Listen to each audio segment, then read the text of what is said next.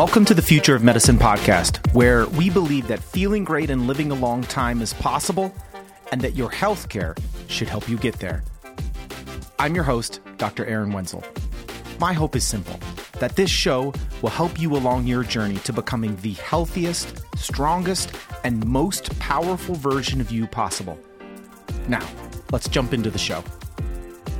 Hey, everybody, before we jump into this episode, I just want to let you know that this topic has been something that has been on my mind for quite some time, and we are fortunate enough to sit down with Dr. Pollard and get some insight into the, topic of male fertility, what it is, how you should think about it if you're curious, and the steps you should take to explore what this may mean for you. I know you're going to enjoy this episode.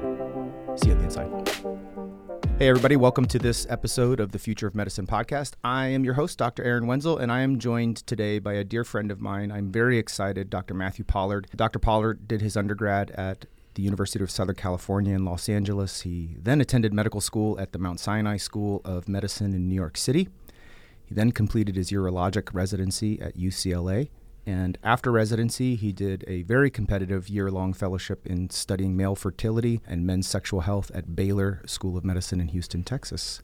He's an expert in male fertility and works closely with couples throughout Middle Tennessee and beyond. Dr. Pollard, welcome to the show. Thank you so much for having me. Yeah, man.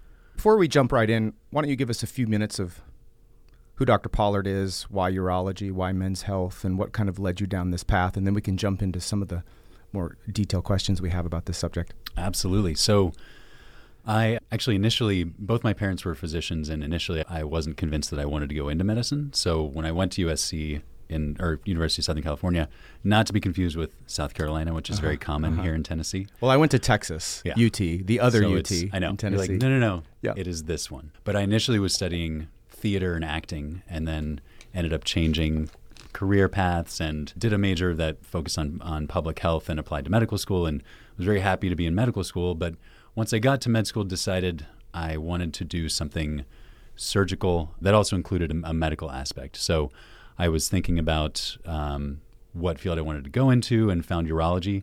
Initially, was working with a reconstructive urologist mm-hmm. and ended up selecting urology as my residency and went to UCLA to complete that program. And while I was there, met my mentor, Dr. Jesse Mills, who's still there, and he is a male fertility, men's sexual health expert. And until I met him, I was sort of struggling to find mm-hmm. where I fit in within the realm of urology. And I knew I, I liked to treat urologic conditions, but I wanted to focus on more of the quality of life and improving the day to day life of my patients. There are urologists who do a lot of oncology and do major surgeries, but I felt like my skills were more in the benign urology realm. And once I met him, sort of found the field of male infertility and, like I said, men's sexual health, and really fell in love with the impact that you can have on patients' lives and how you can guide them through this journey to find the right solution for whatever they're coming to see you for. And then I was privileged enough to go to Baylor for fellowship to work with one of the best microsurgeons in the country who taught me everything I know about male infertility and found Nashville. And here I am. It's amazing. Well, yeah. we are really, really fortunate to have you. You know, something about your story struck me. I, I observe frequently with physicians who have a high amount of self awareness when they go into medicine. There is this, there are some outliers, unicorns, that kind of always know what they want and they just, you know, I want to be a general surgeon, work in a small town, and then they go make it happen, or a family doc, and like, you just go do it. Mm-hmm. But so many, their story is essentially what I ended up doing, it found me. And I had a general idea of what I was looking to do, achieve, feel. The actual application of it, I didn't have a name, a face, like a location, mm-hmm. but I was so clear on what I wanted the experience to feel like that once I found the actual the details, it was kind of a light bulb moment, like either immediately or near immediately, like this is really something interesting. Mm-hmm. And the deeper you go, the more interested you are. And then it's like you hit some tipping point and you're like, I'm not going back. Like that, yeah. this is where I'm going. This is what I was meant to do. Yeah, and, yeah, yeah. Like very much a calling, you know, however far you want to go with a, a calling, but it definitely, it finds the individual, which is really neat. So, you know, I have conversations all the time with um, let's call it males and females of reproductive age. And in 2021 and beyond, th- those are not our parents' definitions of you know, when everybody's getting married in their late teens and early 20s, and by the time you're in your 30s, you're kind of wrapping things up. And if you have babies in your 40s, you're kind of an anomaly, and it's unheard of to have them in their 50s. Mm-hmm. Like, it, I feel like that has shifted by maybe 15 years or maybe even 20 in some cases, where some people are busy about their career. Uh, it, nowadays, it takes in most cases two professional incomes to have a quality life that most people are hunting for, which means un- unless you find your partner early in the game, it's not uncommon in your late 30s or f- early 40s, mid 40s to, to find that person and be like, oh, well, we'd like to have some children. What does that look like? And so this topic comes up in my world because I take care of a lot of executive business owner type of folks who have been working on their professional craft at a very, very high level and have punted their personal life and their family life in lots of ways, and then come up for air and are really kind of nervous. And there aren't a lot of platforms to have discussions around this topic. So I'm super excited to, to pick your brain. Let's start with what is male infertility, and how would you coach someone in thinking about fertility issues when you're trying to grow a family? The working definition for infertility. So it depends on the patient's age. So definitely what you were talking about, sort of our our parents when they started having kids in their 20s. At that point, if it's been a year and you don't have any conception, once the female partner, if they were taking oral contraceptive pills or birth control, once they get off that and menstrual cycles or periods resume to normal, once you've been trying for a year when you're younger, that's classified as having a fertility issue. However, that does change once we reach our mid 30s. So once you reach your mid 30s, that number goes down to about six to eight months. So if you've been trying consistently with no signs of any issues for either partner and you haven't had a conception or a pregnancy within those six to eight months, that would be the time to start having the conversations of having an evaluation, seeking some help, and trying to figure out what's going on. Um, especially, and the reason that, that that aid that that number decreases in the 30s is because at that point we are working against the clock. So fertility, especially the, on the female side, does decrease with age, and so we don't want to miss any fertility windows. So it's always a good idea to be proactive. Mm-hmm. And is that primarily driven by our neurohormonal endocrine system? Just we, we start to lose some of the the hormonal firepower of our reproductive organs and well for women so men we continue to make sperm our entire lives. Women are born with the same number of eggs that they're going to have their entire life mm-hmm. once they come out of the womb. So th- as they have their cycles every month throughout their life, they eventually run out of eggs. What we don't want is for a couple to end up in a situation where they've missed that window as they've been trying to have a baby in their 30s. What about the 40s? How would you coach somebody who is in their early to mid 40s and is approaching this conversation. Is there a definition of timeline, or do you just coach them generally to just be proactive and like, let's before you even start, let's just make sure the things are good? Yeah. So if we're talking about a couple in their 40s, I would certainly say be as proactive as possible because a matter of months can make a huge difference. I would see a fertility specialist both on the male and the female side to make sure everything's okay and to make sure there are no issues. Oftentimes, if you don't have a, a natural pregnancy within a matter of a few months, then you would want to consider moving forward with assisted reproductive technology or definitely having a more intensive conversation with the reproductive endocrinologist. It's an accelerated timeline. Absolutely. And so, even though men continue to make sperm through our lives, the recommendation in their 40s would still be accelerate that timeline just to make sure because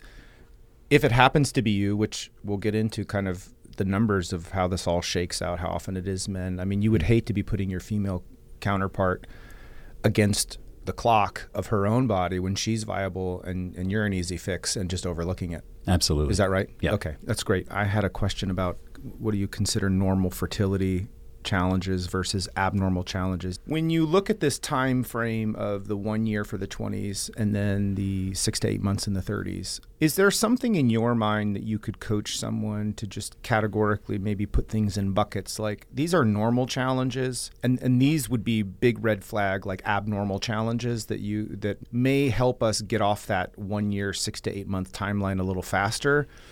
Um, so normal I would say normal challenges are definitely don't expect a pregnancy every cycle. Uh-huh. Yes, it can be. You. We all hear our friends who they're like, "Oh, one one try and we got pregnant Right, again," right. and it can be very easy for some couples, but it's not easy for all couples. So mm-hmm. the thing to keep in mind is that 10 to 15 percent of all couples in the U.S. do experience fertility issues, and of all couples, so 10 to 15. That's percent. not insignificant. It's not at all. And a lot of patients don't understand that they are not alone. Right. It is very common.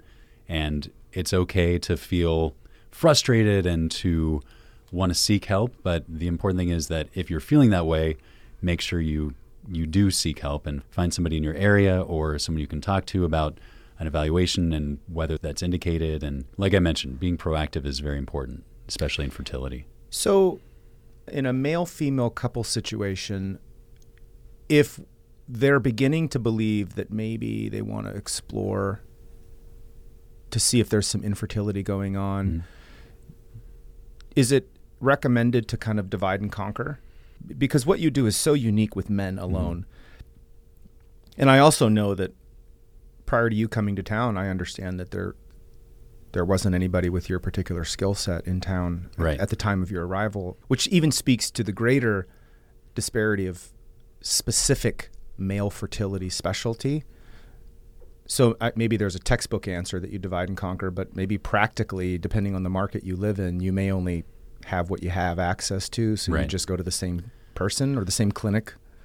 Well, so traditionally within fertility, the gatekeeper for all fertility care has usually been the reproductive endocrinologist or the female fertility specialist. So traditionally, what would usually happen is the female partner would go to their OBGYN. They would then be referred to a reproductive endocrinologist who's the female fertility specialist, and that office would do mm-hmm. a semen analysis for the male partner.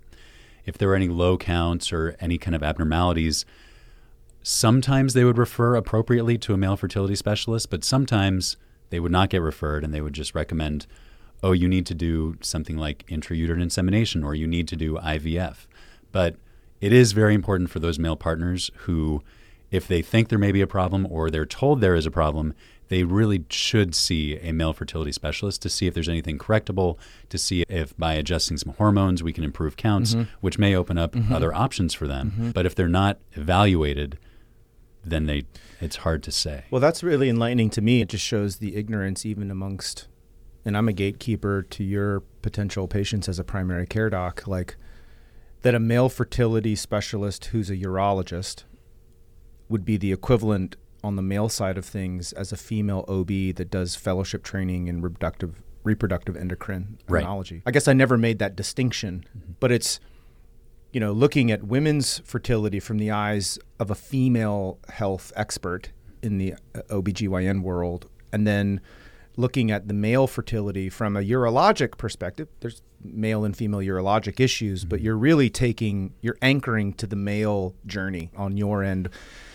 And I can see the subtle but really significant impact that could have if it the reproductive endocrinologist may I would imagine there's a huge delta in just experience and exposure and specific knowledge base if it's not just sperm count or something obvious. Right. They're wizards with the female side of the equation. Yeah, so I, I think this this really does pr- present a really interesting story for men who are concerned about this or females who are concerned about their male counterpart to hunt. What are the qualifications of a male fertility specialist? How would somebody search and identify in their town or their region for somebody with the proper uh, credentials and training? So, male fertility specialists are almost universally urologists who have done a fellowship train who have done a fellowship year or two years studying male infertility and men's sexual health. They are specialists in the field, and that's really what they focus on their in their day to day life, and that's the the crux of their practice. It can be challenging because there aren't that many of Right. them nationally. For many years, there were maybe one, two, or three good training programs, and each of those only trained oh, one wow. to two people per year. And for any fertility issues, oftentimes those are focused on urban areas because mm-hmm. there are more patients there. As we talked about, this is not an insignificant issue, but it is easier to build a practice that focuses on fertility in an urban area, despite there being 10 to 15% of couples Right. who have problems. But I would say the two best ways to find a male fertility specialist in your area would be either going to the American Society of Reproductive Medicine website. They have a, a provider directory where anybody who's a member of the society, which is almost sh- universally be, yeah. everyone who does infertility, whether it's male or female, Uh-huh. they're all listed there because they're all members of the society because they keep us all up to date on what the changes and cutting edge technologies are coming down the pipeline. Or if you can't find anybody there, then if you look for your local urologist office, see if any of them list credentials of a fellowship in male infertility. There are lots of urologists who can do a fertility evaluation, but as far as managing significant male fertility issues, certainly a fellowship trained male infertility specialist would be Ideal. ideal. Yeah. Yeah, and we'll link to that in the show notes and in in, in the the blog post from this episode. I have some um, some basic questions here about the workup itself. So, a, a man comes into your clinic for a consultation, and maybe walk me through however you want to organize it. Maybe it's by age range or just in general. This is the way you approach it. How do you approach evaluation to determine if there's a problem or not. So if somebody comes into my office and they're already concerned, I want to do everything I can to one figure out if there is a problem. If there is a problem, figure out what we can do to help or if there isn't a problem, be able to tell them or reassure them, you know, everything looks fine as long as things are okay on your partner's side.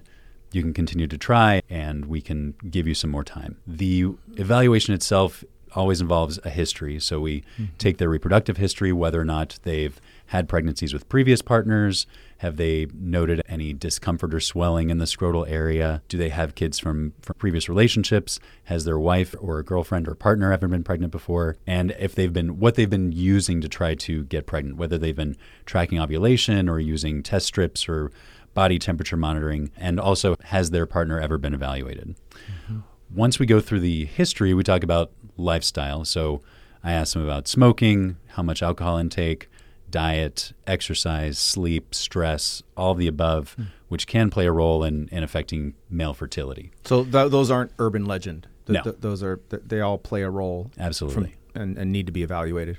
Okay. 100%. The next thing we do is a physical exam. So I do examine the I examine the penis, I examine the scrotum and the testicles. One of the most common causes of changes in sperm counts or m- the movement of the sperm or the shape of the sperm can be something called a varicocele, which is mm-hmm. a dilated vein around the testicle.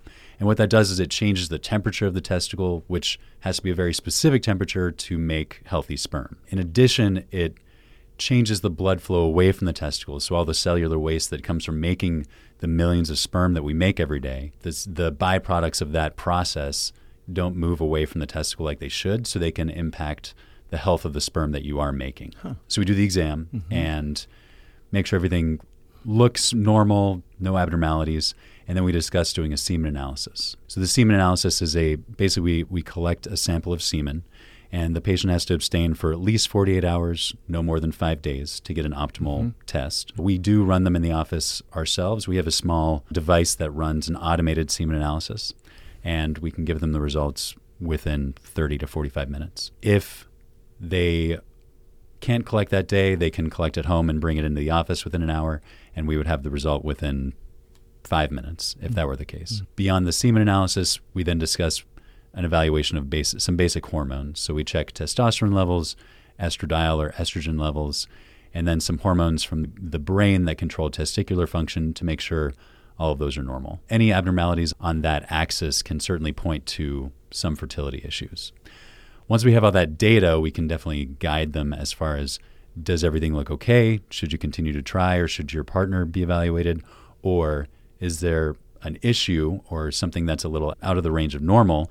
And we sort of figure out what we can do to potentially help them. What percentage of your workups kind of stop there? You kind of uncover the likely culprit, and then you deploy a strategy. It depends where they come, how the patient ends up in my office. Hmm. So if it's a patient who he and his partner are trying to have a baby and they haven't conceived in a couple months and he just wants to have a wants to have a checkup, oftentimes those evaluations will be completely normal And we basically say, try for a few more months. If there's no success, we'll follow up and we'll see what our next steps are to help you and your partner achieve the, the pregnancy that you're looking for. If they're referred from a reproductive endocrinologist, mm. almost always there is an issue. That's interesting. Yeah, uh, and again, history taking matters. Right. Right. It's so critical. We yeah. as medical students we learn the importance of it, but unfortunately as we go through a lot of our training, we very quickly realize that there's a lot of pressure to move volume and move mm-hmm. quickly and we're instinctively we start adopting short and i'm incredibly sympathetic to my friends who practice in an environment where they have to see an absurd amount of people. Because right. the obvious place to cut is the history. And sometimes it's just that subtle point.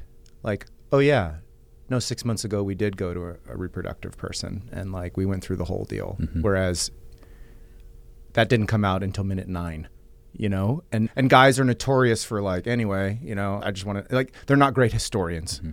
generally speaking you kind of have to pry it out of them because for the masculine experience this can be embarrassing mm-hmm. a lot of shame and like my manliness and so they're already a little reserved and guarded like yeah. they don't want something to be wrong so the power of a good history is like it, it, it it's it's very refreshing to hear that, that you're able to really focus as the first thing yeah. because from the beginning it sets the tone of a likely outcome and a plan with high predictive values there. But what you what you mentioned with the anxiety and the frustration and the mm-hmm. the shame associated with male infertility, that's I talk to all of my patients about that because they all whether they say it or not, they're all feeling it. It's there.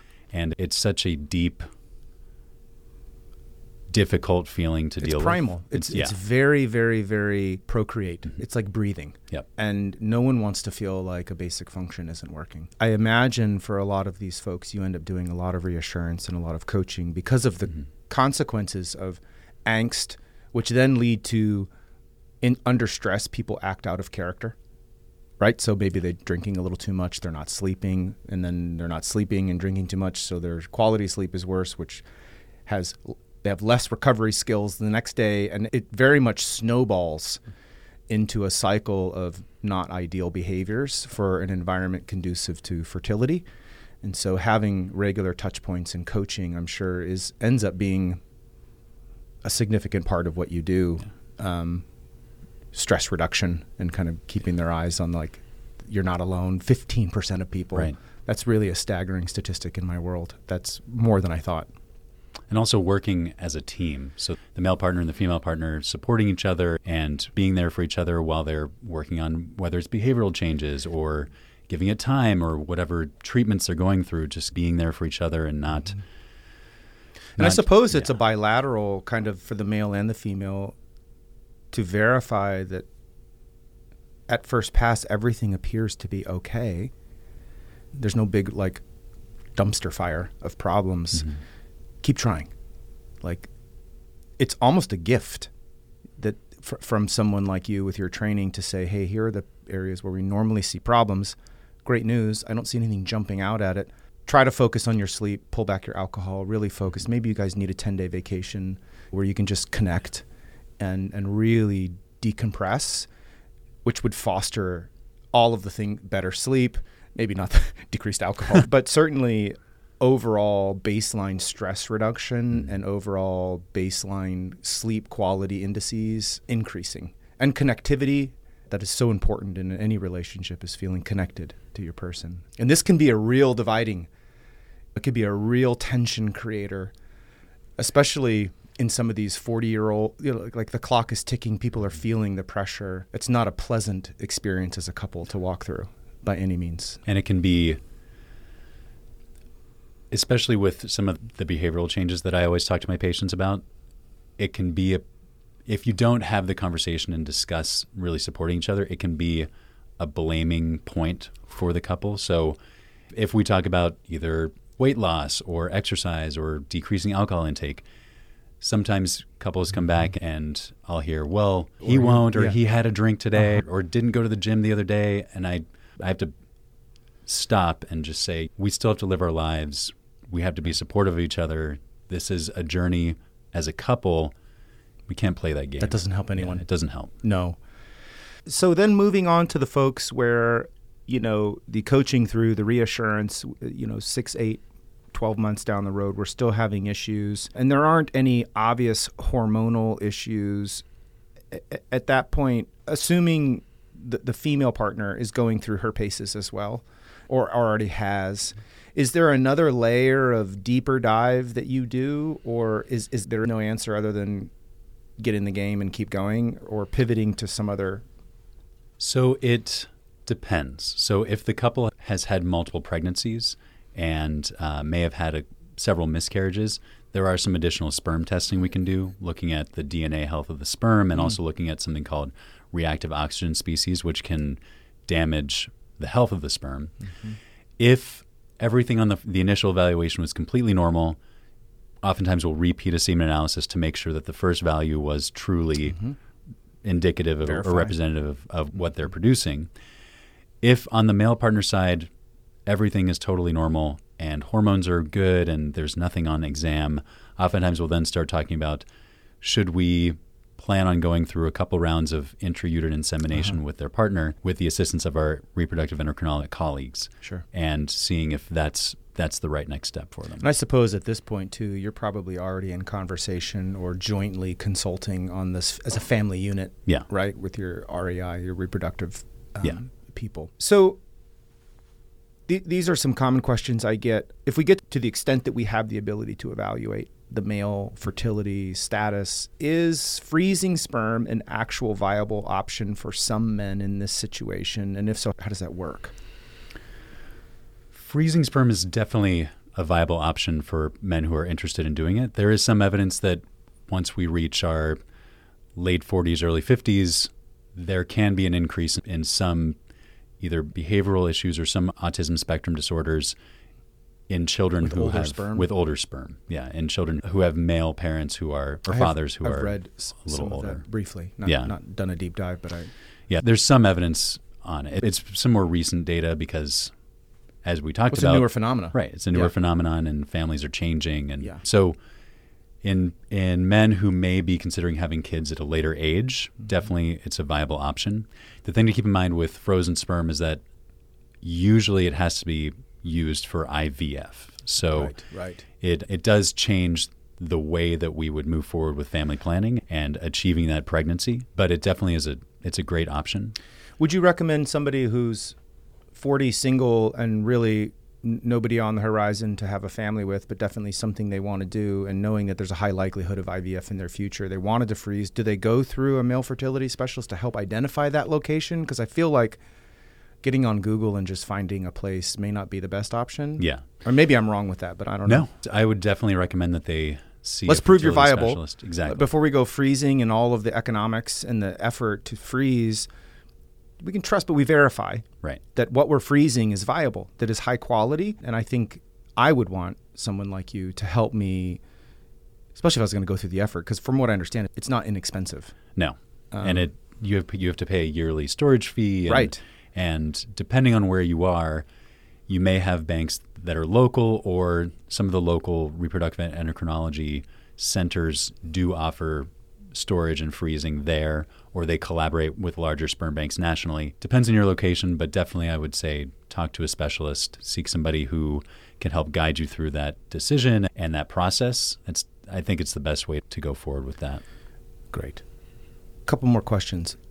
For young men who have had testicular trauma, is there any actual evidence that they're at an increased risk for fertility issues or not?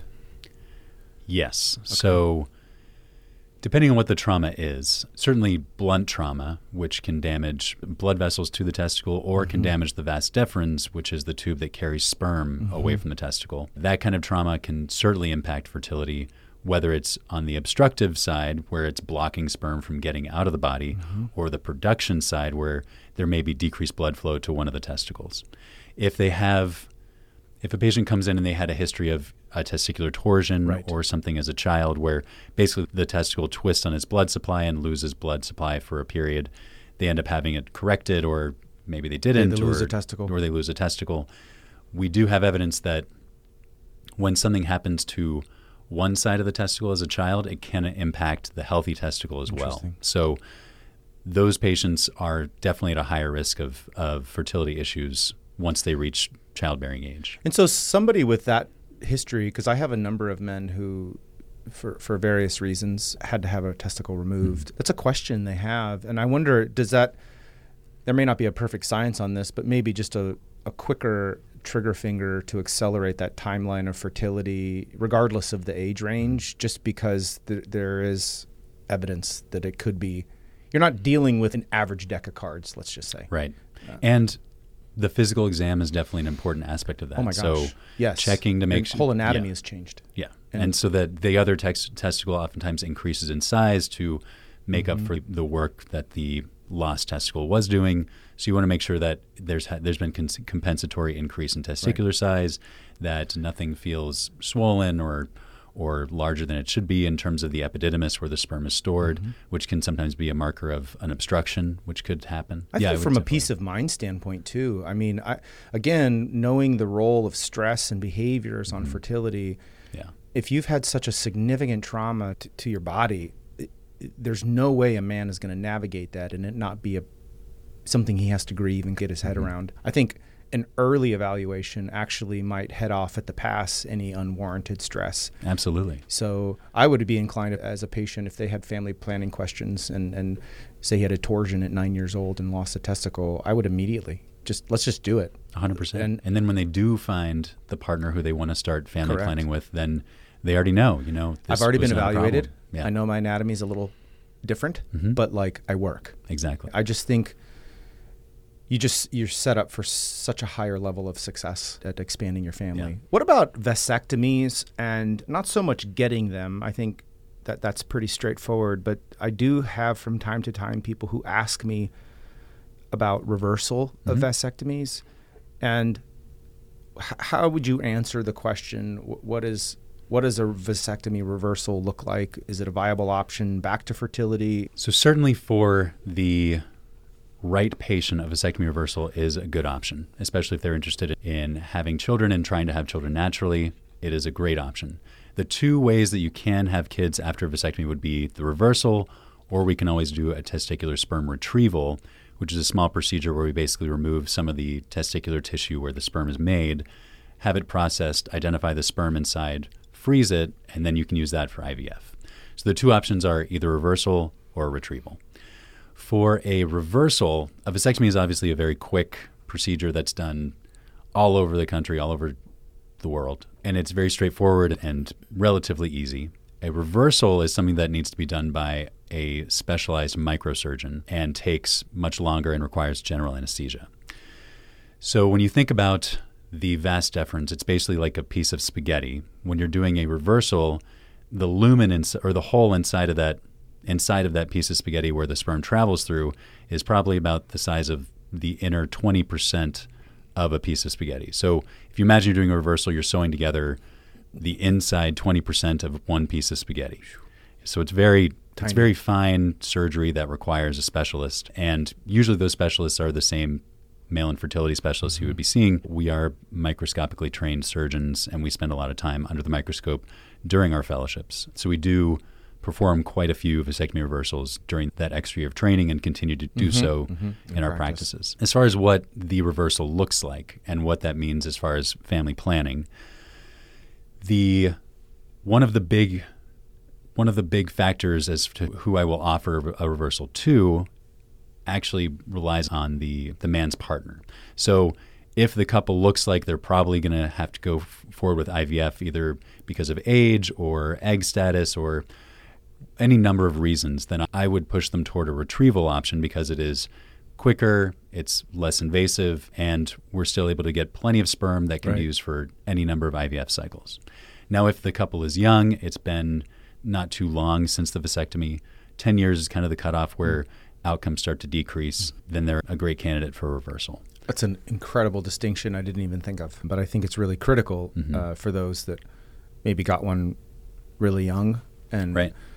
Oops, maybe we jumped the gun on that. Yeah. Because we had a couple children too early. We wanted to make sure we didn't have a couple uh, any more oopses, Mm-hmm. and, and now ten years later, we're in a totally different situation, and we're now grieving that, understanding if they're if you're young in a stable relationship, and like that this is a real option. Right. That's wonderful. As far as outcomes go, so for for men who go through a vasectomy reversal and it's performed where we we're able to sew the tubes back together and everything is patent, you're looking at a 90 to 95 percent success rate Wow. in getting sperm back in the ejaculate. The thing I that had I no idea was that high. It actually is very successful, but the caveat is success. It depends how we define success. So if we talk about getting sperm back in the ejaculate, yes, 90 to 95 percent, but that doesn't mean that the concentration of sperm is as mm-hmm. high as it was before. Mm-hmm.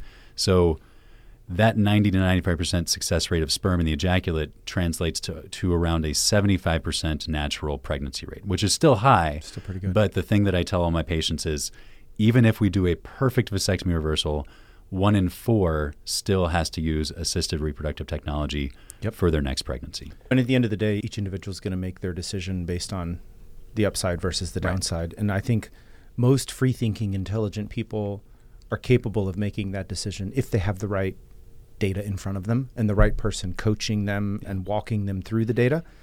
And that's, again, one more reason why someone who only does this like yourself is such a valuable asset when these, these are major decisions, right? We're talking about Right. expanding families and to create another human life or not. I mean, these are major, major, major decisions that need to be thoughtful. What didn't I ask you that I should have? Probably one of the most common reasons men see me is they're trying to have a child, but they've been on testosterone replacement therapy. And so the impact of testosterone replacement therapy on male fertility is significant. A lot of guys will see their primary care doctor and they'll say, I think I have low testosterone. And then they do find out that, yes, they do have low testosterone. They're put on testosterone replacement therapy. However, that does shut off the hormones we talked about earlier that come from the brain to control testicular function. It turns off production of those hormones almost completely. So while you're on testosterone replacement therapy, many men are not making any sperm. And sometimes, if they don't see the correct person while they're on therapy, they might be told they're infertile or may not be able to have children, which oftentimes is not actually the case. Right. If they were to see a specialist either in testosterone replacement therapy or hormonal optimization or a male fertility specialist or urologist, they can oftentimes guide them through what I call a testicular reboot, where we're Yeah. able to recover sperm production in the testicle, if not back to the, the normal range where they were before, definitely to a range where pregnancies are an option and childbearing can proceed. No, that's really great. I do a, a fair amount of hormone optimization in my men, and this is a real pump the brakes conversation with my younger men who are anything but I'm 100% done expanding my family. You know, like I'm good to go and understand the consequences and the, the risks involved. For the ones that are like, yeah, I'm not certain, or I am certain I want to expand my family, but I'm also like, I can't peel myself off the ground because Right. I'm so symptomatic. We take a different approach. Mm-hmm. You know, the strategy I would deploy on a 32 year old, but I still want to expand my family, but is, you know, in the lowest quartile of like normal or even abnormally low, we would choose a different altitude, Yeah. you know, and, and we might even hedge because of that hormonal phenomena. Really, let's as much as we can try to stimulate and preserve any native production, not for the testosterone piece, but just for the testicular kind of stimulus Hmm. to continue to not slam on the brakes, Right. maybe a dimmer switch. Because know? you want you want we want to help our patients feel better and we want them to be able to live their lives. But it's a very um, comprehensive approach because we're Right. managing two things that at levels of therapy could be in conflict with. And so I think there's a very elegant way to approach it There is a case by case. There Yeah. really is a balance. But there are lots of options. I mean, Yes. and that's why I think anybody who's looking for hormonal optim- hormonal optimization or treatment or evaluation, Be with someone who knows what they're doing. yeah, please, Yes. because And if you happen to be tangled up with somebody who isn't really an expert in it Mm-hmm. and you want to expand your family, find someone who understands male fertility and who can help balance some of those levels in a way that fits what you're trying to achieve. What is the one or two questions you wish everybody would ask you as from a patient standpoint or maybe what are the one or two things you wish everybody knew going into this topic of male fertility?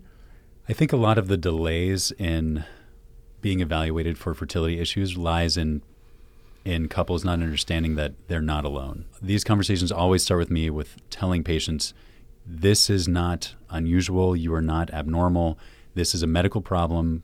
1 in 10 or 10 to 15% of, of couples do have problems and we just want to figure out what that is so we can help you continue to grow your family and live your happy life together. The other thing is letting my male patients understand that it is not uncommon for there to be a male factor to fertility issues. Mm-hmm. I think it's very common for couples to accept, oh, there's a female fertility problem, but Sure. the male side of it does come with a lot of shame, a lot of feeling of I'm failing as a man, but in actuality, it's about 40% female only, 30% male only, and then the, the remaining 30% is male and female. So Oh, wow. a huge proportion of these patients do have a male factor to fertility issues, and it's very common. Can you say those percentages again? Those are valuable. So it's about 40% is just female, Uh-huh. 30% is just male, and then the remaining 30% is both. So oftentimes it's both partners, and it re- requires work on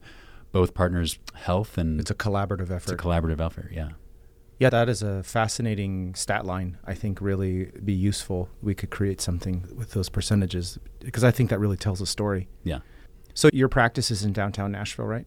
Yes. Do you see patients outside of the local area? So like Absolutely. if somebody destination some of my listeners destinational medicine is not uncommon. So if Mm-hmm. they're listening from Seattle or DC and they wanted to come to Nashville, is that something that you're capable of 100%. taking care of? Okay. And we do, we certainly use telemedicine as well. right. Some of the initial consults could be does, doesn't require a trip to Nashville, although Right. it's a fun city to, to visit. It definitely is. Yeah, you might want to take a trip for your first consultation. Where do people find out more about you, what you're up to, some of the services, maybe some content that you create Mm-hmm. that would be around this topic? Where do they find you? So I created a brand for men's health here in Nashville called Nashville Men's Health. Uh, they can find more information about us at nashvillemenshealth.com. We're also on Instagram with the handle Nashville Men's Health. I can also be contacted via email. So patients can email me at matthewpollardmd at gmail.com. And if you are looking for kind of general information about infertility, whether it's male or female, the website that I always recommend is reproductivefacts.org. And that website has a lot of information for patients. It has the provider directory that I was talking about Great. from the That'd be a great resource. from. ASRM. So there's lots of information on the internet about infertility, but just make sure you're using a reputable source. Oh my gosh. Yeah, no, you Yeah. plenty of information. Uh, we're lacking wisdom and Right. insight, and and so That's a good way to put it. We're drowning in information, and, and, uh, and I think most people just want to cut through the noise. It's very difficult to establish trust in a digital world. But yeah, we'll link to that website. Man, this has been great. I appreciate your time. I know you're busy, and for you to carve out so much time just to, to share your insight on this topic, it doesn't go unnoticed, and I'm very, very grateful. Absolutely. Thank you for having me. This All was such a pleasure. It really was. I want to thank you so much for your attention. Listen, I don't take it for granted. It means the absolute world to me. You can find out more about today's episode at brentwoodmd.com forward slash podcast. There you'll find the show notes, all the related links to this episode, and tons of other resources. If you haven't already subscribed, please do so. And if you've already subscribed, then it would mean so much to me if you left a review. If you think we'd be a good fit to work together, or you would just simply like to know more about the concierge services that I provide my private clients, email us at membership at brentwoodmd.com. And now for the obligatory disclaimer. This podcast is for general information only and does not constitute the practice of medicine or the giving of medical advice, as no doctor patient relationship has been formed. The content of this podcast is not intended to be a substitute for professional medical advice, diagnosis, or treatment. Users should seek the advice of their own medical professional providers.